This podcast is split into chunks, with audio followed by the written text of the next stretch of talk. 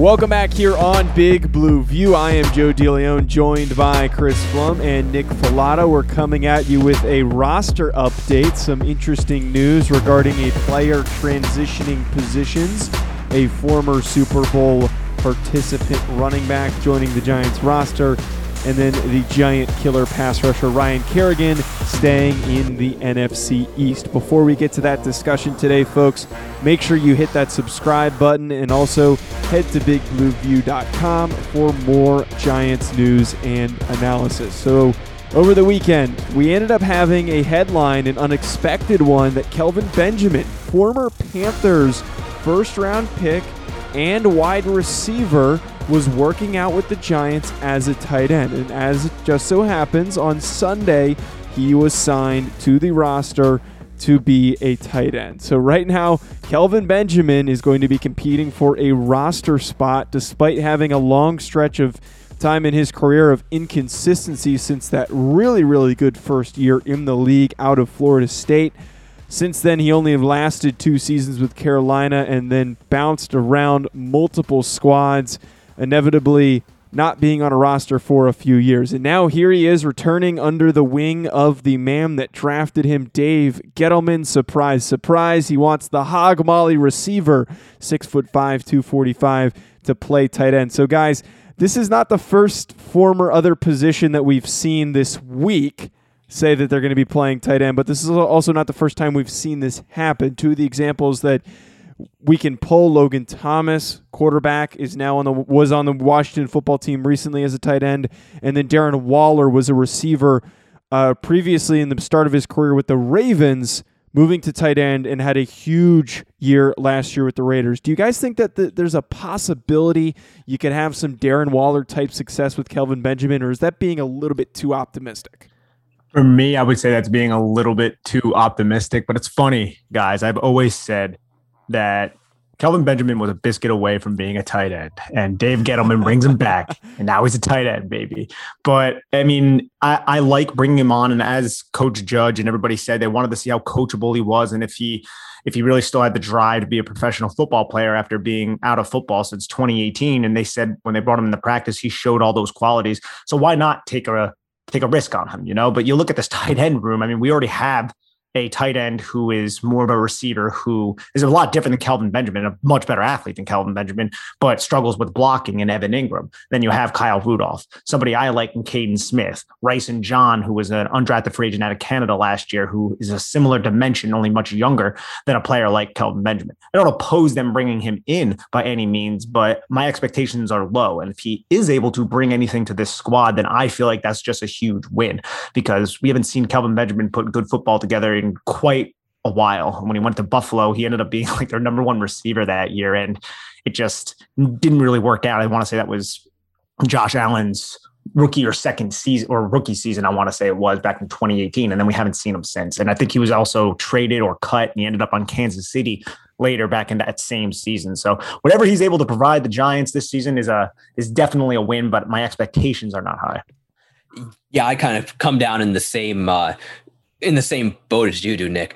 It Benjamin hasn't been on a football field since 2018. You know, it'll be a, almost three years, really.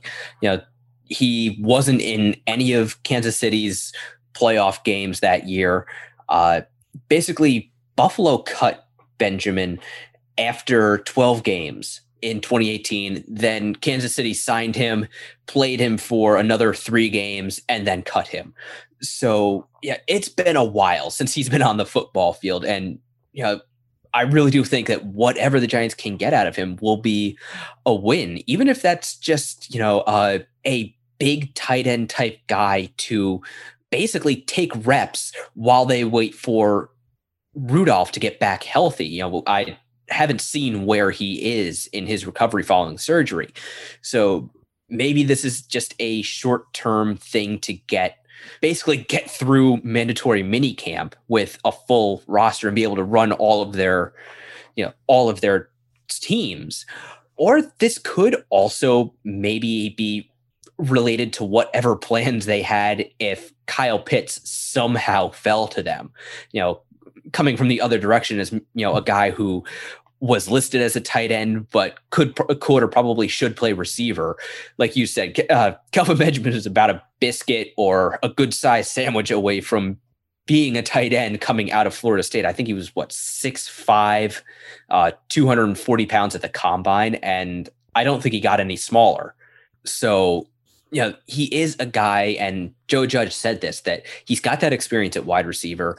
He's got the size at, least to line up at tight end. We don't know how he is as a blocker, but at the very least, he gives you that that diversity and physical ability to try him in multiple areas. And if the Giants want to run a lot of 12 or 13 personnel, they could use him or Evan Engram as, you know, kind of a pseudo receiver while still having two or three tight ends on the field.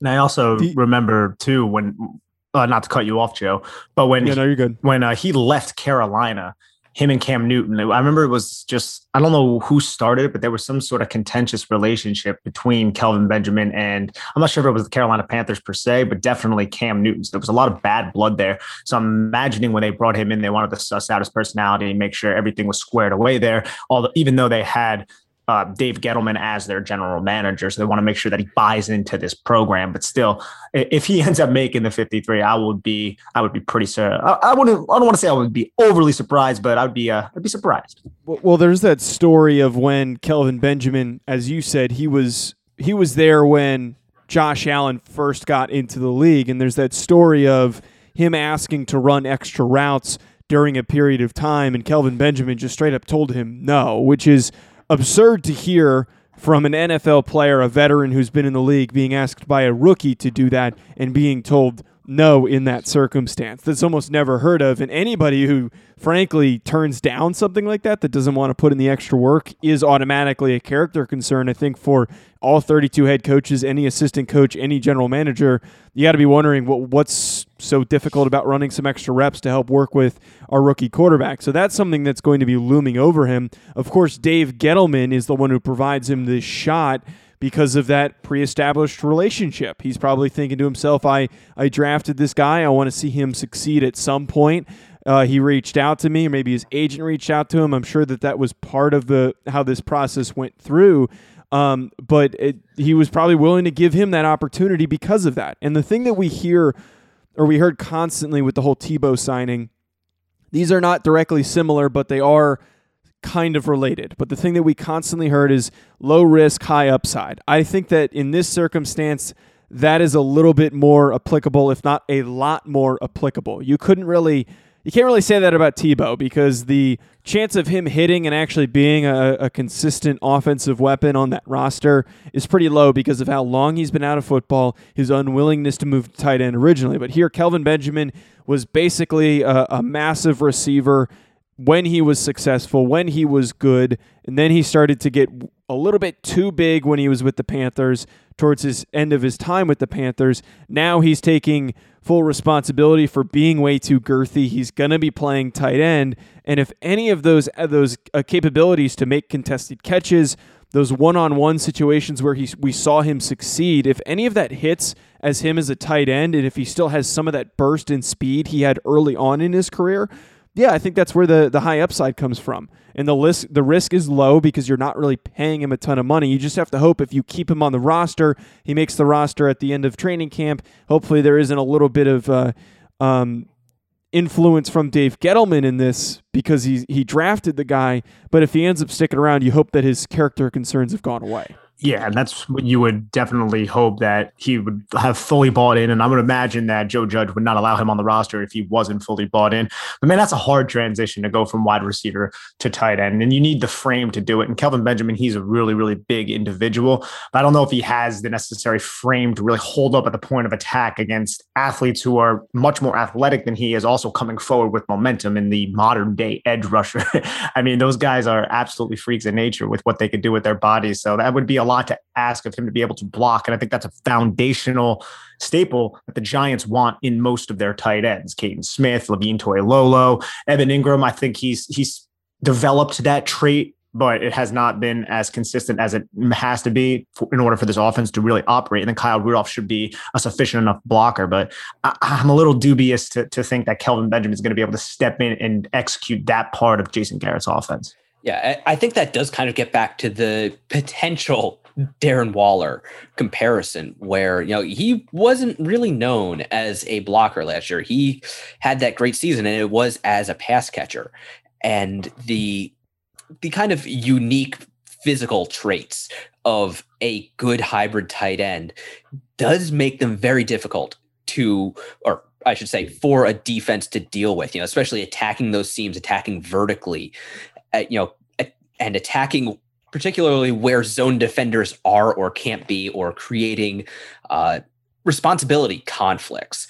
So that could be some of what the Giants are thinking. Other than, you know, let's just give this guy a chance and maybe we could get something like what he did in 2014 as a rookie with, you know, 70, 73 catches, 1,008 yards, and nine touchdowns, or his second full year. Uh, he tore his ACL in 2015 just before the season started. So his second year on the field in 2016 had 63 receptions, 941 yards, and seven touchdowns. So the ability at least was there to be an impact player. Whether or not it still is, that's something we're just gonna have to wait and find out. The other signing that the Giants made after a workout was veteran running back formerly with NFC East rival Philadelphia Eagles. Corey Clement, part of that Super Bowl winning team. He had a decent sized role. Not really a guy who has been highly productive throughout his career. Not going to be, and at least Benjamin in this circumstance has some stats to go off of that were very, very good early on. But Clement has always been a 300, 200 yard guy in his two best seasons, more of a receiver for, as we've seen. But guys, why do you think this this this Corey Clement signing happened when it did, and do we think he's going to stick based on the Giants' current running back situation on the roster? I, I would say that he has a chance to stick.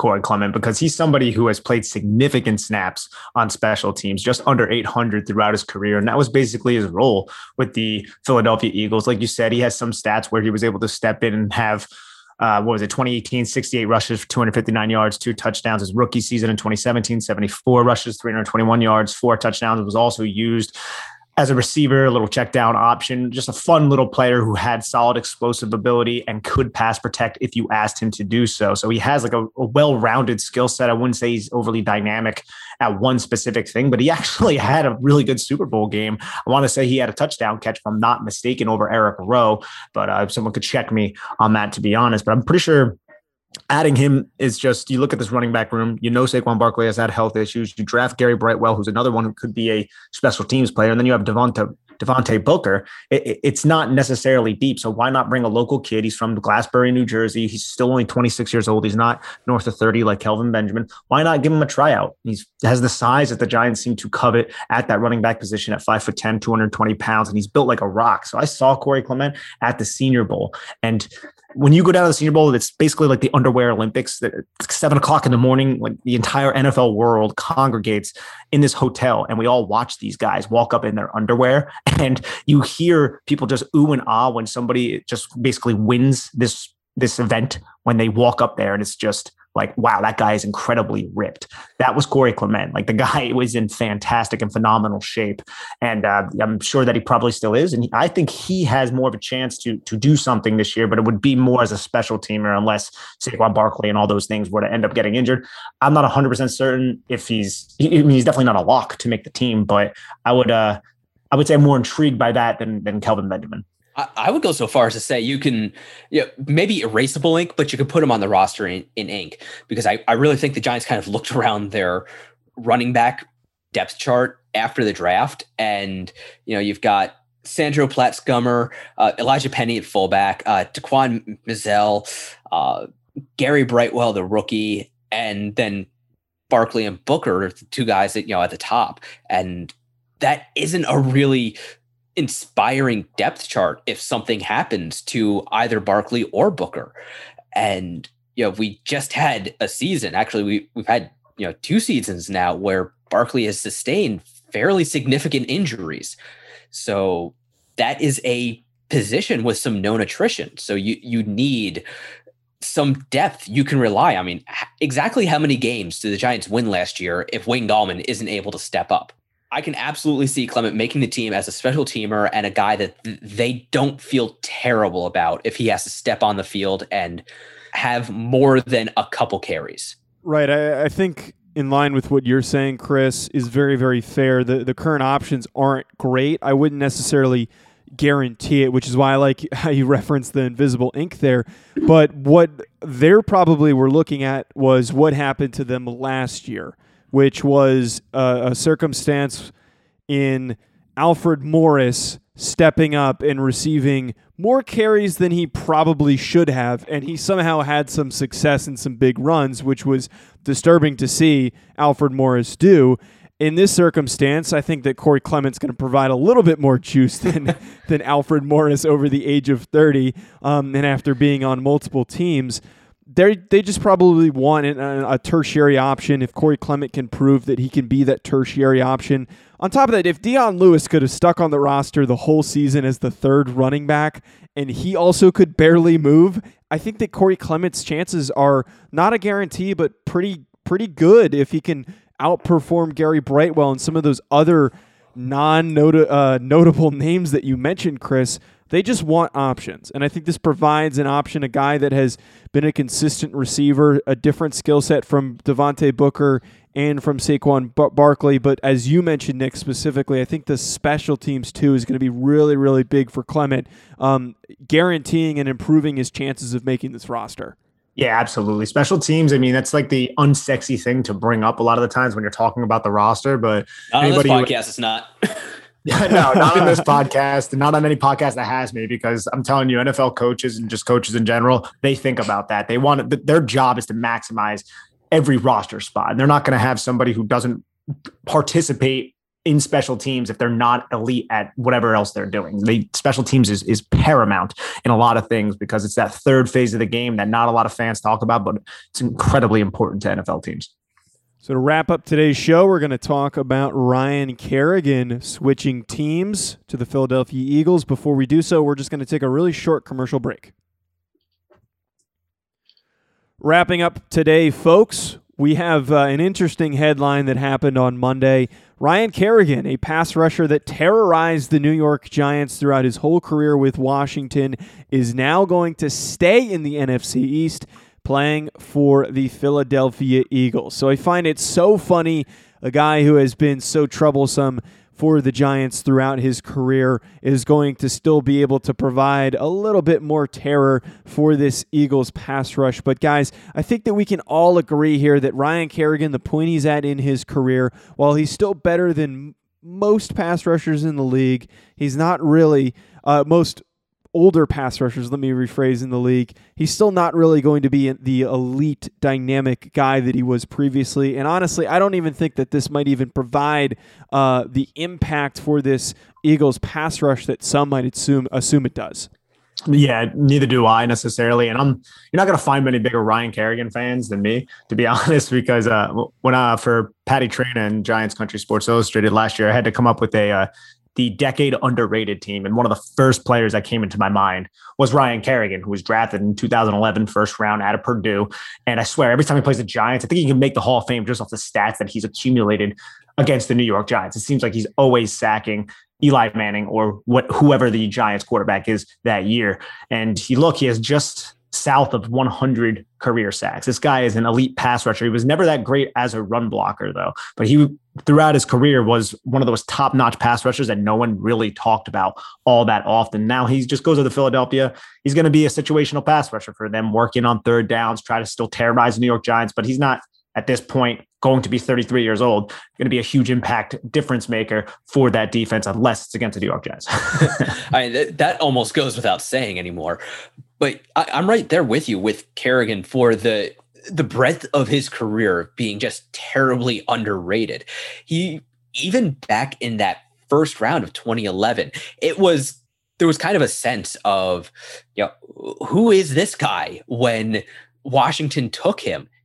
And it, he just turned into what probably, well, maybe not the most, but one of the most consistent pass rushers in the in the entire NFL over that period. I mean, you know, starting in 2011, seven and a half sacks, eight and a half, eight and a half, 13 and a half, nine and a half, 11, 13 sacks, 13 sacks.